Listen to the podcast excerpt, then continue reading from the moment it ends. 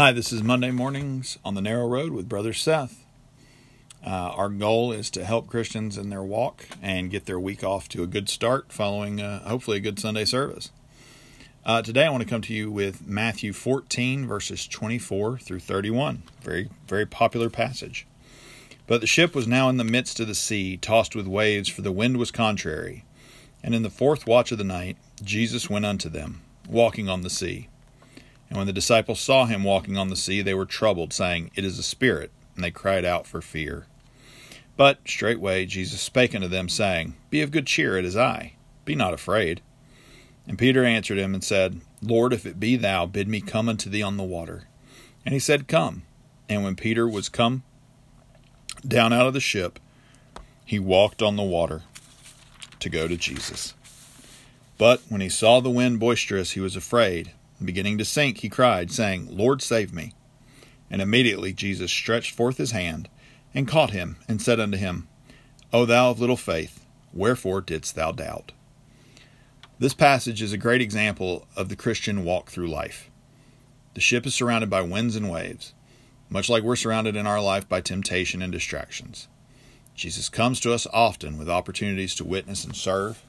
It's important to note that they didn't start the journey to Christ Jesus went to them.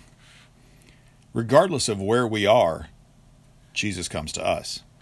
He commands us to follow, which means He's leading. We aren't marching to Christ, we're following in His footsteps. Verse 26, we see something that's kind of common across the New Testament whenever they encounter true holiness or miraculous events, uh, such as angels with the shepherds or the resurrection of Christ or you know any manifestation of the Spirit they're filled with fear. This is no exception. And to help them, he identified himself and urged them to be calm.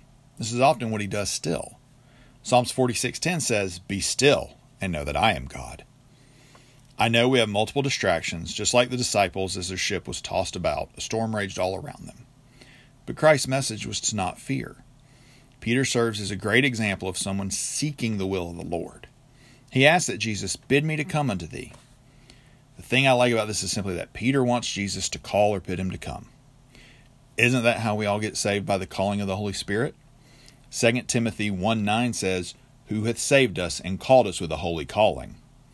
John ten thirty seven tells us, My sheep hear my voice, and I know them, and they follow me.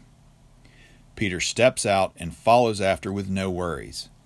Unfortunately, like so many, what happens in verse 30? Peter starts to notice those distractions. Today, we're surrounded by opportunities to be scared and fearful. Temptation is put forward like never before to surround us. We find ourselves in situations where we're more likely to speak with a sharp tongue than a loving word. I'm as guilty as everyone listening. These are all distractions on our way to follow the calling of the Lord. What happens, though? Peter, who took this chance and went forward boldly, he gets distracted and immediately he starts sinking. It wasn't like the storm wasn't raging when he was in the boat or when he put that first foot on the water. He was scared in the boat with the others when Jesus came to them. Maybe it was a bolt of lightning or a strong gust of wind, but his attention was pulled back to the storm. And what's he say as the waters climb up him? Lord, save me. What's it say in verse 31? And immediately Jesus stretched forth his hand and caught him. I know we live in a world that's filled with obstructions and distractions, and that tragedies will befall every person who hears my voice. The most important thing to remember is from verse 31 And immediately, Jesus. He didn't stand there and lecture Peter or tell Peter to sink or swim. He immediately was there. Even if situations aren't resolved in the manner you'd like, or if you feel unworthy or ashamed and think, I can't do this thing for Jesus now, Peter took his eyes off the Lord too. But the Lord never forsook Peter for it. We fall short. I can't speak for everyone, but I do every day. The important thing, though, is to call out for that help daily and continue pursuing the calling of the Lord. Sometimes that might mean we have to distance ourselves from some of those obstructions and distractions when we can. This has been Brother Seth. This is Monday Mornings on the Narrow Road. I'll be back next Monday.